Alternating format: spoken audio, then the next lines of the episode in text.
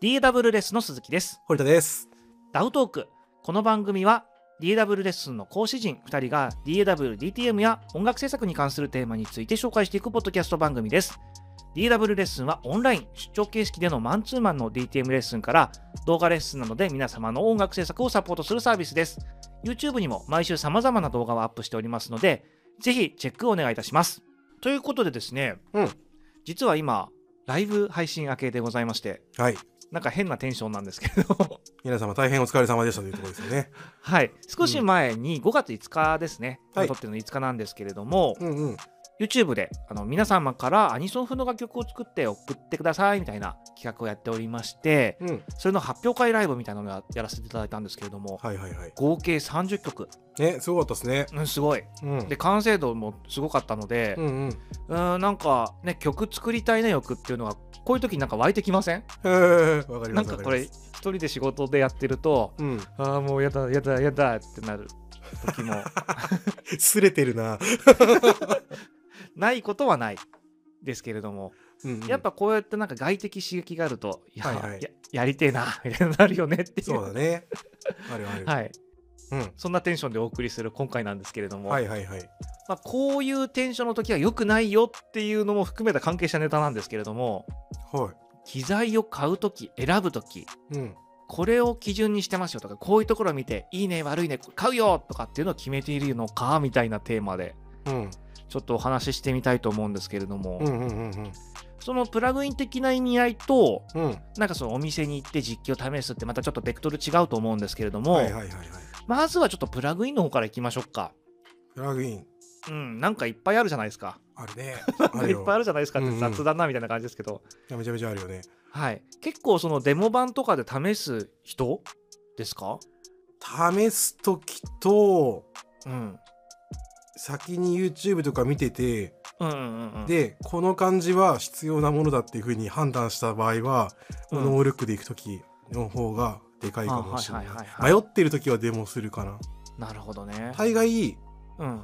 必要なものを探しているのでうん。なんだろうこれが今足りないなみたいなやつうんうんうん。とかっていうのを見てるからあんまりうん迷わないかもしれない買うって決めたらああ、なるほどねう。んなんでまあリバーブとかだったりとかするとさすがに自分で自分の環境の中に落とし込んでどうこうしたいとかなるんですけ。どねわかんないもんね。わかんないわかんない類うん。なので、値段が高くなっていけばなっていくほど、デモはするかもね。確かにでも。うん、そうですうね。ん。音源とかはうんデモがないじゃないですか、やっぱり。ないない。なので、うん。そのメーカーを信じてるかっていうのが私の中で一個基準なんですよ。うん。いい悪いではなくて、うん、うん。相性がいいなっていうのメーカーってないですか？ああ、うちで言う UVI みたいな気持ちだよね、多分。うん、そのなんだろう、ちょっと好きまな感じが多いとかさ。そうです、そうです。周りとの評判とかっていうよりかは、うん。自分との相性がいいというか、はいはいはい自分が好きな質感とかキャラクターのケース、うんうんうん。メーカーってあるじゃないですか。あるある。そのメーカーのものって、どのか、どのジャンルに行ってもって言ったらいいですかね。うん。そんなに好みから外さないじゃないですか。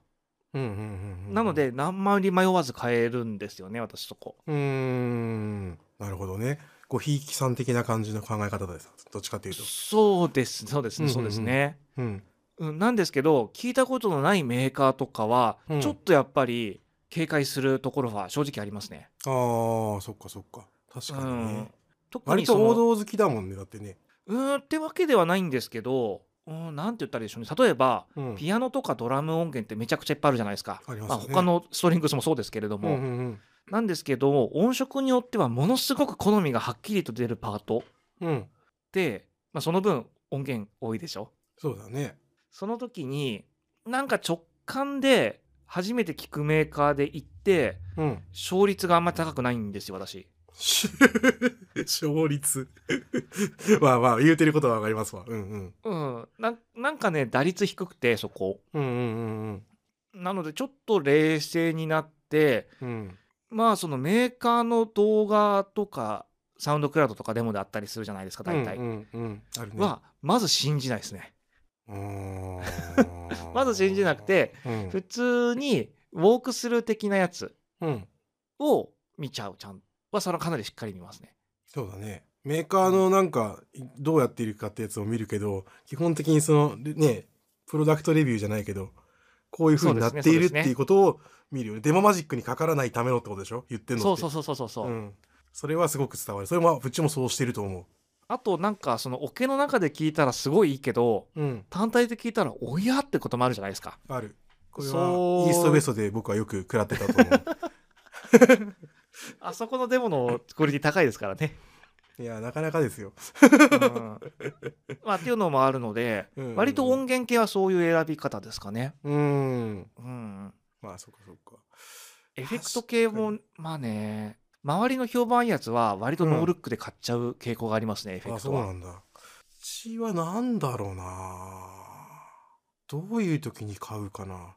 自分が欲しかった実機うん、が、うん。それこそあのナイフオーディオとかのソーマとか最近入れたんですけど、はあはいはい。あれとかもナイフが好きだからうん。行ったっていうのはあるよね、でもまあそれがそのままそのままなのかどうかってことに対してうんうんめちゃ信じてるとかではなくて、うんうんうん。あそうまだいいなとか そういうので行ったりするのはある。アメックのチャンストとかもそうで、うんうんあアメックのチャンストだっつって、うんうんうん、2098よかったからきっと今回のやつもいいぞきっとみたいな気持ちで行ったりとか そういうなんか連番買いじゃないですけど、連想買いじゃないですけどそういう風にするのはうん。あるかな、じゃあちょっと今の関係で意地悪な質問をしていいですか、どうぞどうぞ。今アメックの話があったじゃないですか、うんうん。それプラグインアライアンスから出ているけれども、うん。それを聞いたことがないメーカーが出したらどう思います？どうかね。ちょっと身構えない？身構えるかっていうか多分 PA の値段帯だから買うかっていうのもあるかもしんないよ。うちだったら。例えば他の全然知らないメーカーでうん。3万って言われてアメックって言われたら多分買わないわ。あでも最高の3万円のプラグインってあんまないじゃない？そうだね。エフェクトで。1万円以下ぐらいのやつの中で絶対レンジで来るでしょ？最近だと。そうだね。うん。で最近回転率が速いっていうのを自分でも意識してるので、はいはいはい。なるべく長生きしてほしいんですよ。はあ。なのでって考えていくと、ああそうだね。他のやつだといかんかもしれんね。でしょ？なんか PA 沼ってあるよね1個。最近だとこのある。安いし手頃な価格で評判もいいしみたいな。行ってみるかみたいな風になりやすいのは結構なんかまあまあ、まあ、シャドウヒルとかの後あったりからもうち怪しかったんだけど、うんうん欲しい系のやつ、ノールックでいけるよね夢プロダクト系のやつが割とそれなりの値段で今切ってくるからはいはいはい。でもともと高かったじゃないですか。まあ今もね、うん。普通に買ったら高いんですけど、うんうん。うん安い時に買ってるから安いだけで。はいはいはいそでもやっぱそこへ辺のなんか思い出補正みたいなのもあって PA はうん。まあやりがちだよね、そそのそういう意味でいくとエフェクト関係は、うん、ちょっと私今年厳しいっすよ。厳しい目でしっかり見てますよ。プロダクト。そうなんだ、うん、うん。うん、割と堀田先生にもよく言われるじゃないですか。それいくつ持ってんの？みたいな、うんうん。いいんだよいくつあってもって思ってたんですけどうんいやもう今年ちょっと反省してて。あそうなんだ、うん、でも同時にやっぱり使えないじゃないですか。そうだよ。うん。でそれまではなんかその自分なりの使い分けルールというかあったんですけどうん。うーんまあそれもどうなのかなと。うんうんいうところもございまして、うん。まあ、本当にそれが必要なのかというのとうん。あと自分が持っているものと、えーそのか海外に効くものはないのかっていうものをうん。改めてちょっと冷静に考えるようにしました、ああそうなんだね。うん、こうすることでちょっといいことがあってうん。今まで持ってたけれどもよく触ってなかったプラグインとかっていうのって正直あるじゃない、うん。ありません、うん。あうちあんまないかもしれないけど まあまあまあ言いたいことはわかるよ。うん。うん、それを改めて使って、うん。あれこれいいじゃんみたいな発見が結構あったりして。う、ん。一つ一つのさツールの連度がさうんあのー変わってくると思うんだよね。くうん要は言い換えると工夫をするみたいな。これしかないからこれでやるどうするみたいな。うん。でうん。もちろんツール変えるのも一つの手段だと思うんですけど、はいはい、そうしていくうちにあこれはこうしたらいいぞみたいなことが生まれてきますよね。そうですうねん。うん、結構それは個人的にはよく思っていて、あとはねやっぱりうん。すげえ当たり前のことなんですけど、うんえーちゃんと音量を変え整えて聞く？っうん。ていう風にするとまあプラグインのデモマジックというか、うん。なんか良くなったように感じるところっていうのが音量に起因するところっていうのがゼロじゃないと思うんですよやっぱり。っうんうん。そうだね。ていうのを、えー頭では理解していましたけれどもうん。今年は特にちょっと改めてうん。注意深く聞いている感じはありますね。うーん。うん、とは言いつつあ欲しいって言ってポチってしちゃうんですけどね どちらかというとなるほどね。なんだろうな。割と買う型になってきてるから、あれうん一回行くとさ、危ないんだよ。何回も行きたくなっちゃうじゃん。なるでしょ？そうそうそうそうな自然体でペイパル決済ができるようになるんですよねうんよ良いかどうかはちょっとそれまた疑問なとこだと思うんだよね、個人的には。そうですね麻痺していきますよね感覚はそうそうそう。なんか、あの、なんていうの、カゴ入って言ってんですけど、こういうのって。なんかそのいろいろさ溜まってくるとさなんかうん。ガーンって買い物しようみたいな気持ちになったりとかするのと似てるような感じでこれあんま使わないかもしれないけどこれなんだったらとりあえず行ってみるみたいな風になるっていうのがうん、いい時と悪い時があって。そうですね。そう。そう PA に関してはそれが結構ある。相手らすぐバウチャー送ってくるしそうですね。なんかふざけんなよみたいな。いつも安いわけではないんだけれども大体ところどころで安いみたいなね。そうそうそう。言っちゃうぞバカ野郎みたいになっちゃうんでだからなん。かその変なプロレスラーみたいな感じになってくるから。じゃあさ今度じゃあハードウェアとかを買う場合ってどうですか？マイクだったりアウトボードとか。ハードウェアは確実に試しますね。でもさ、うん、えっ、とマイクとかはまだわかるじゃないですか。うん、そのスピーカー問題ってない？スピーカーはうちはめったに買えない理由はそこもあるっす。ノールックで買えないっていうかそのなんていうの？例えばお店で聞いてても家で聞いた時と違うってことを知ってるので、悲しいけどね。出音の感じはわかるけどさ。はいはい。あとはなんだろう肌に合うかどうかみたいなところをすごい大事にしてしまうので。うん。うん。うちはあんまり変えれない苦手なんかなんていうの？やればできるかもだけどみたいな。本当にそれ必要って思っちゃうああなるほどね。うん。解像度はさ基本的にモニタースピーカー高めじゃないですか。普通のスピーカーいわゆるそのリスニング用のスピーカーから考えたら。うんそうですねそうですね。だからなんかそれじゃなきゃできないわけじゃないよね絶対っていうふうに思っちゃうんですよね。やりやすいとは思うんですけど。あとさなんかそのい今の時代って良くも悪くも先入観ありきで聞いちゃうこと多いじゃないですか。うん。このスピーカーはこういうところがいいみたいな、うんうんうんそういう前情報みたいなものをうん。うん結構持った状態で主張しちゃうと引っ張られるじゃん。パラレルで引っ張られた上で何モデルか聞いていくと結局分かんなくなるよねっていうところもあって。そうだね。なんでけ、うん、結局うちはお店で聞くってよりかは、うん。なんかそれ使ってる人がいてうん。それでちょっと聞かせてとかって言って聞,、うん。聞いていくことが多いですねどちらかというと。まあでもスピーカーだけでいやスピーカーの話に関してだった。らでもやっぱそのリバーブの見えとかさ後ろの奥行きの見え方とかみたいなやつをさすごく重視して聞くから、はい。前に出てる音はぶっちゃけどんなやつだってある程度出るんだからっていうまあね。気持ちになるよね。だからなるべく聞きたいっていうかそのさ鈴木さんがそういうムーブになるのもなんとなくわかるんよ。うん、なんか逆に最近傾向としては、うん。じゃあこれを買おうか悩んでるって時に、うん。えこれがこうだったら買おうっていううん。のをつけてるところはありますよ。あの目的というか。はいはいはいはい。あの例えばスピーカーが分かりやすかったらスピーカーだったら、うん今使ってるものよりも解像度が上のものが欲しいとかうんうん奥行きがしっかり見えるものが欲しいとかうんうんまあまあパワーが欲しいっていうのはあると思うんですけど、うんうんうんとかっていう例えばプラグイン買う時もそうですよね、うん。うんあのもっとパーンっていう76系コンプが欲しいとか、うんうんうんうん。そういうなんか明確なこれっていうターゲットを持つようにしました。うーんじゃないとるほどねなんとなく新しいものってうんうん良いような気がしません。気持ちになってきません、わかるよ。テクノロジーの力ってすごいからねうん、あとなんか気持ち的にもさなりますなります。うん。新しいだからきっといいみたいな。あとなんかワクワクするじゃないですかその新しいツールとか、使い慣れたものもいいけれども、うんうんうん。ちょっとなんかね飽きてくるし使ってるとみたいな。ああそうか。うん。そこはあ多分ちょっと僕と鈴木さんの違いになってくるんだと思う多分割とあなた飽きるんだよね。俺あんま飽きんのよ、安安定とか安心につながってくるんだよねそこが一回。あそうなんだ。こうしとけばこうなるであろうっていうものがあった上で次のものを探し始めるから、うんうんうん。飽きるではないんだよなうちは。そうやって思う時って割と一段落ついてき心に余裕ができた時なんですよね。うん。でそこでちょっと今までやってたここ1週間とかの作業を振り返ったりするとうん。結局なんかいつも同じ自分の中でのルーティンになってるじゃんみたいなはいはいはいはい。いつも同じものを同じようなセッティングでうん。はいはいこうしときますみたいな自分のけなんか方程式みたいなところに行ってしまうのがうん。落ち着くとなんか嫌になっちゃうところがあって、えー、チェーンを組むのが好きじゃないってことだ。うん、なんか決まりきったことを作業のようにやるっていうのがうん飽きてきちゃうんですよね。ああなるほどね。あそっかそこに頼んだあそっか難しいなこれ。なんて言ってんだ。うん。なんでや やってる時には、うんうん。えーとそれは完成させるようとするからうん。武器なんですよ。うん。メリットなんですけどうん。落ち着いてふんふんってやってるとなんか反省みたいになるっていあう。ー。割とここそこに関してはうちも2パターン用意してるというかさ時間がない時とか例えばうん。こうギリギリな時とかでこうしておけばいいであろうっていうそのさプリセットみたいなやつはもう自分の中で持ってるわけですよ。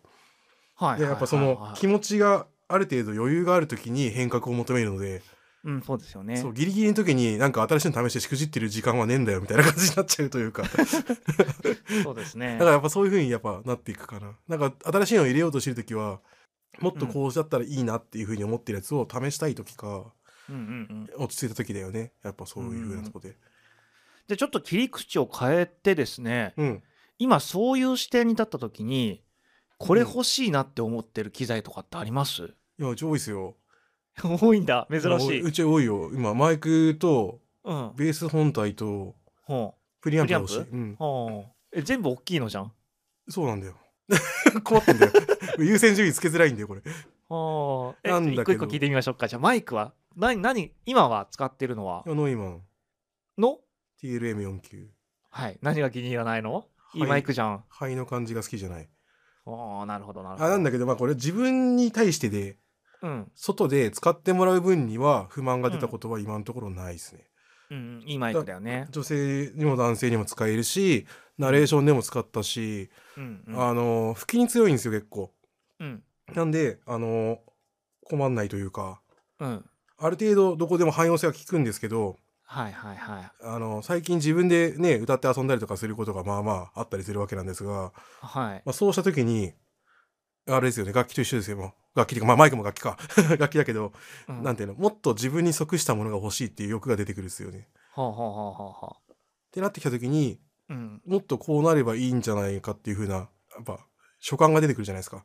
うん。だからノイマンがダメっていうよりも自分がもっといいやつが欲しいっていう風もっと好きな音になる音のものが欲しくなるってそうことだよね。そうそうそうだから買うっていう風になっている今。うん。じゃあ次は、えっ、と、ベース本体は？ベース本体はこれはもう年単位で探してるんですけどは5弦のい。ベース、4弦はもう大体自分あの自分というかバリエーション持ってるんで、うん、うん。ある程度対応効くんですけどうん。5弦ですねおなんか、珍しくちょベースら、ベーシストらしいことを言ってるなって思ってるんですけど。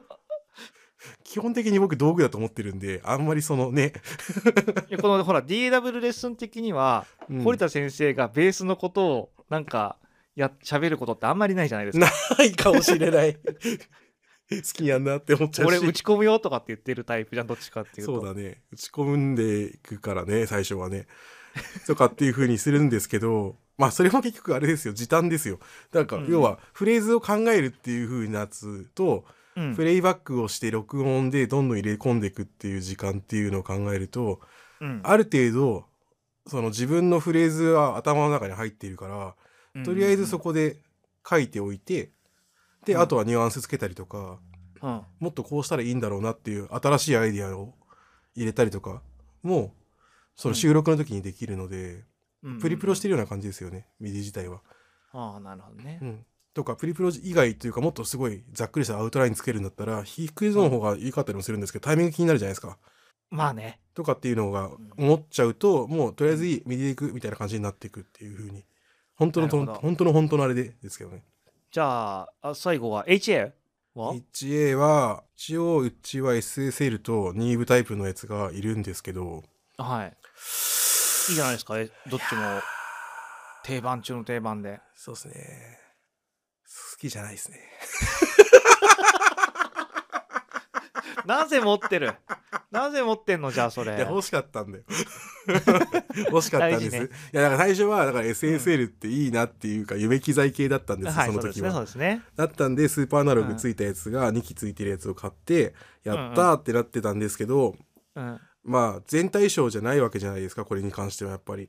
うん正解はないもんね。うん、でやっぱその穴の入り口によって落ち方が変わるっていうことを知っていくわけですよね。その、はいはい。DI とか通して通っていくと音の出音もそうですけどどうやってそのあたおたんですかね凹凸ができるというか。うんうんうんっていうのがなった時に一応うちに今あるのがそのスーパーアナログと、うん。あのマリエアに変えた要は2部クローンみたいな、まあ、カメラボですわな、うん。それと,、えー、とチューブ入ってるコンプ兼プリみたいなやつがいるんですけど、はいはいはいはいはいもうちょっとみたいな気持ちになっているっていうのがあっうんてっていうのがありますね。これも結局自分のその凹凸は作れるんですけど自分の声とか出音に対しての欲求がもうちょっと今来てるのがあってうん。あとさ単純にさ音の好み変わってくよね。変わる。なんかしっくりこなくなるタイミングってやっぱあるじゃないですか。あるっすね。ありますあります。それはすごくわかる多分今それが本当その感じだと思う。ベースも結局今別に困ってないんですけどうんうん。なんだろう。EMG 積んでるやつでで自分のその手の形に即したぐらいのサイズ幅でピッチも、うんうん。玄関ピッチもいいんですけどうん。もっとあんだろうみたいな。で まあもうああ45年探してるんですけどモアを求めてるわけねそうね。なんかそれ一回これこそ鈴木さんに相談したことあったけどもうつ、うんうん。作るしかないんじゃね？みたいな話になって、うん。確かになみたいな気持ちにも若干なってはきてるのもあります。やっぱオーダーですよ行き着く先は。えーなかなかな博打なんでね。まあ、まあね。うーんって思ってるとこもあるんですけどできればそのあるものの中でベストを探したいなってところはあるんですけど、でもほらいい既製品よりもうん、オーダーしちゃった方が安いっていう場合もあるじゃないですか。ある。大いにしてありますよね竿物とかだと。ある。やっぱだってそのなんだろうねもう自分の中で欲しいスペックってもう固まってるんでその中でどうやったらあのなんですか破綻しないかみたいな。はいはいはいはい。うちで言うとなんかそれこそ玄関ピッチが狭めなやつかむしろ可変できるやつ、で可変できるのなんてあんの？あるある。へえあるのよ。それがまず前提条件で5弦のベースってネック太いじゃん、太い。なるべく細いやつ欲しいんですよ僕。っおうおう。ていうのがあるんですけどだから5弦フィールを 4, 4弦フィールで弾けるようなサイズ幅のやつが欲しいっていうのがあって、またうちのやつはでわがもままなことを言うね。やばいだろ？ないん。よ全然ないんよ。で今だってうちで持ってるやつがギリギリなんだよ本当に。結構語源のネックってさうん。細いと怖くない？強度が怖いとかって言うんだけどうん。グラファイトでなってればっていう。ああとか、そうう、そうそう。でスルーだったりとかうちのやつしてるんですけど、うん。もうもうこの時点でめちゃくちゃないんですよ。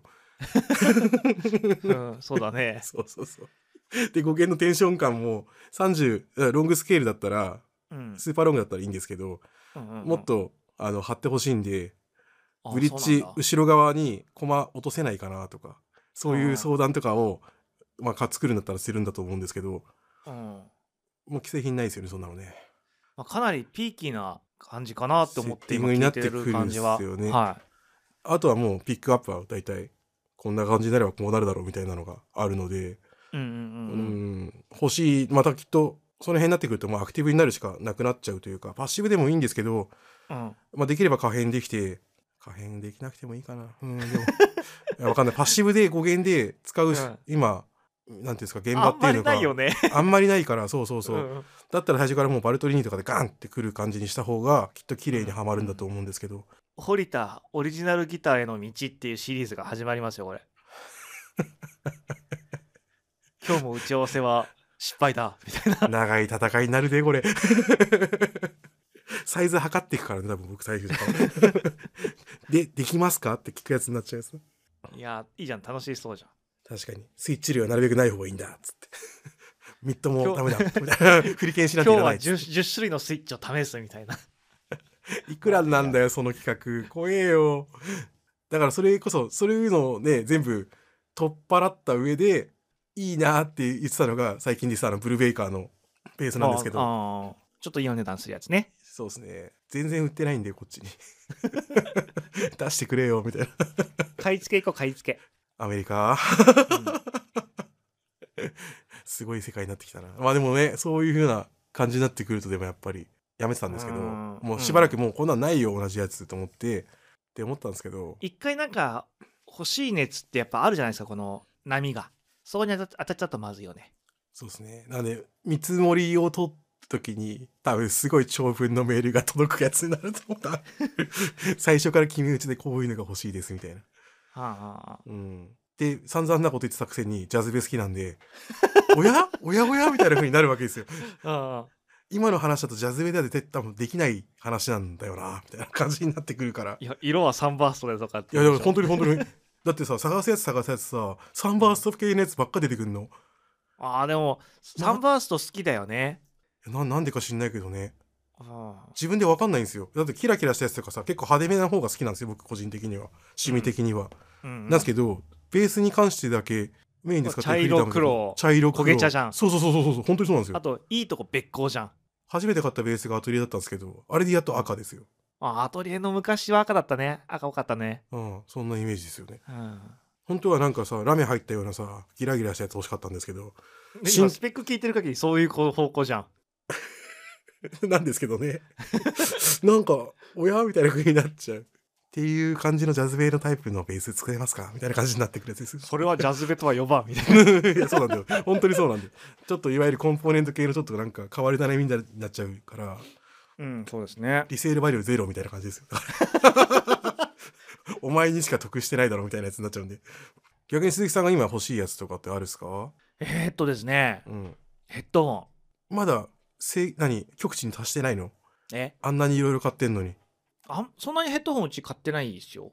え、でもだって今うちアダム、え、アダムがあって、新しい ST5 あるね。900ST のあの後継機があっ M1ST もて、ありますね。え、赤毛の赤いオレンジのやつでしょ？うん。今ね今ちょっと気になってるのがうん。フォーカル、フォーカルのヘッドホン？うん、へえ、どういうところがいいの？えスピーカーフォーカルじゃん？うん。同じ音の方がいいのかな？みたいな。っていうのはまあ半分冗談ななんだけどうん。あのフォーカルの音にもうスピーカーもいい加減慣れてき慣れうんて、うんうん。慣れてるのが変な話なんですけど。うんうんうん。でフォーカルの特性っていうものがやっぱり所有してみると、ん。スタジオで 3way の聴いてる時よりかはやっぱり、うん。ああフォーカルの音だよねってのが分かるようになるじゃんやっぱり。うんうんうん。自分で使うと、うんうん。そうした時にうん。あの Focal の音をするよ？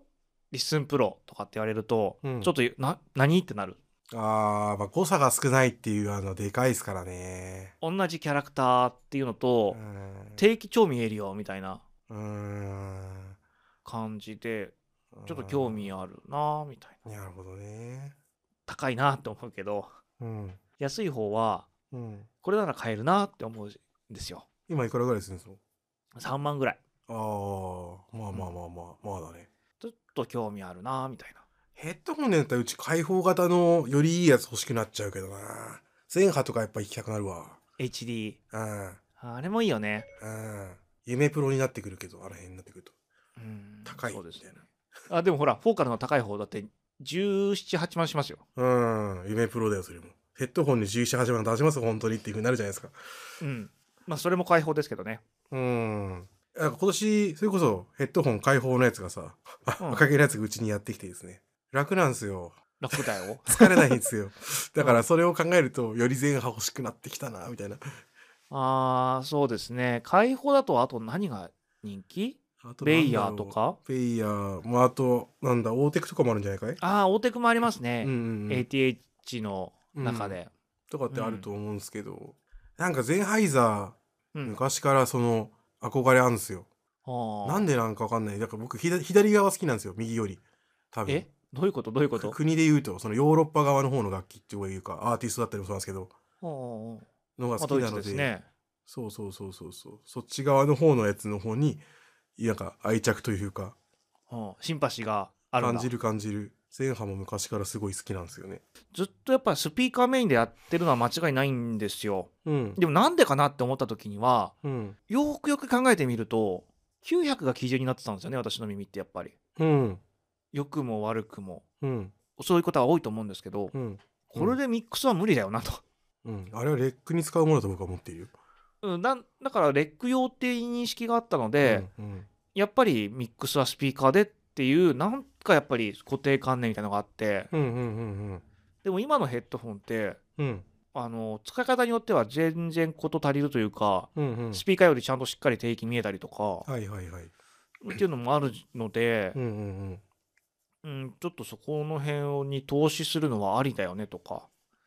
今流行ってるやつだとタゴとか、うんタコさんのやつはうん、まあまあ結構前から俺もガーガー言ってるけど欲しい欲しいっつってるけどあれも実機がねないからなかなか踏み切れないよね。そうなんですよ。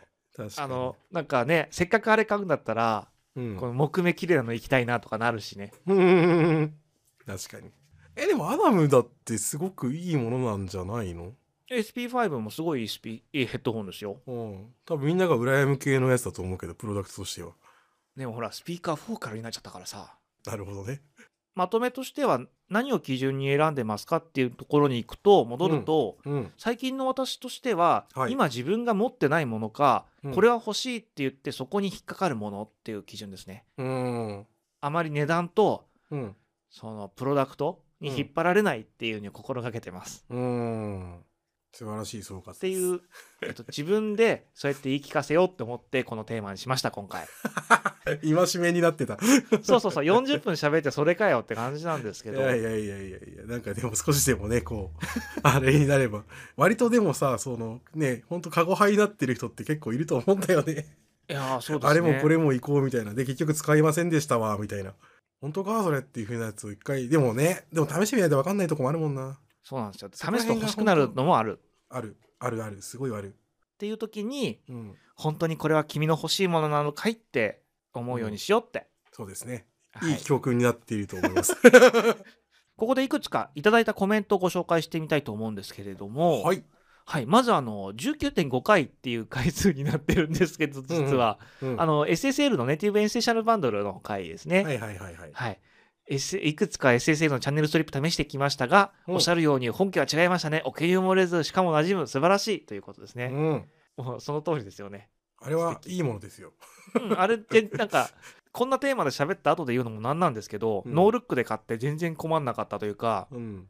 えっと、即大好きですってなったっていう、最近珍しいタイプのやつなんですけど。二人とも吸い込まれていったやつです。そうそうそうそう。迷わず課金みたいなあとは購入しましたってぜひ使用方法、検証動画お待ちしておりますということですね、うん。まあ、使用方法に関してはあの SSL のチャンネルストリップ自体の使い方はあんまり変わらないので、んうん。Webs の EV2 チャンネルの時の動画をご参考いただければ大体使えるかなとは基本は思います。はいで過去のちょっと前のものなんですけれども、うんうん。長く使ってる機材やプラグインありますかっていう動画。はい。15回ですね。こちらにはいはいコメントいただいてまして、わ私はハードだと最も長いのは SC88ST Pro 過去2代目うん。と UA UA4FX。うん。UA30 が壊れて買い直しです。うん。今やっと VST プラグイン版のサウンドキャンバスを手に入れたので、SC88ST Pro の出番はなくなりつつありますが、うん UA4FX は相変わらず現役です。ソフトで長いのは昔のケイクオーク、ソナー、今のケイクオークですかね。軽を捨てられない。結構、軽っていう言葉が出てくるってことは、長いユーザーさんですね。UA4FX も売れましたからね、一時期。うーん今で言うあれですよ。あの、ヤマハさんみたいなもんの、でしょ？うん、うんうんなみたいな感じで、基本みんな使ってるみたいな。一強だったよねだって一時はね、本当に多かったですエディロね。ールケークウォーク的な感じの流れのやつでガンってずっとうん、あったイメージですけどね。ありましたね。うんうん。次、あと20回のあのオーディオインターフェースのおすすめ2022年版ですね。はい。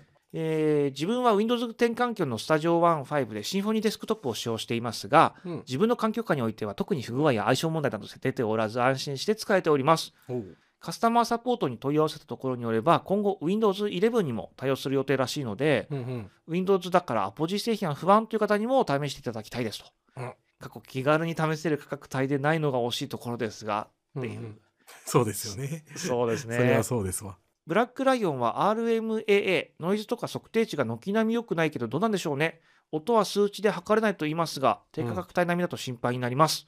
確かに。ユーザーを考えて何かと問題の多いアンテロープがおすすめに入っていなかったのは安心できますね、うんということですね。まあでもアンテも決まっちゃえばね、全く問題ないんだと思うんですけどね。本当ですか？ええ。だって使ってる人はいるもん。え使ってる人はいるもんだって。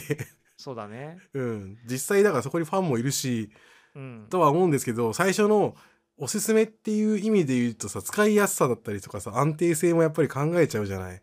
そうですね。ある程度やっぱりそのリスクを承知して使える方そうそうそうそうそうそうっ。ていう前提がついちゃうので、うん。うーんって感じですかね個人的には。そうだねうんで測定値に関しては正直わかんないわかんないですとしか言いようがないですね。うんうんうんえっと、個人的には全く気にしてなくてそういうのって、うんうんうんうんうんあんまり数値で見て分かることはないかなとは思っているのですがね突然シャーって言ったらねそれはそれで問題だしねそうねその そんなわけあるかってなるやつでしょ。露骨にそれはねそういうことがあったら問題ですけど、うん。うんっていうのでなければあんまりそのスペック的なところ数値でのっていうのは私はあんまり重要視しないですかね。う。ちもそこに関してはうーんかな。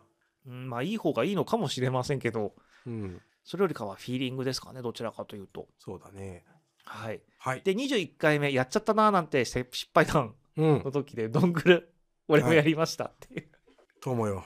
友よって感じですね。もう強敵と書いて友ですよそれは。まあまあでも思い出してみるとうん。私もレッ外でロックする時最近ロジックでも取っちゃいますけどうん。Tools も使ってた時とかはやりましたね iLok ないとか。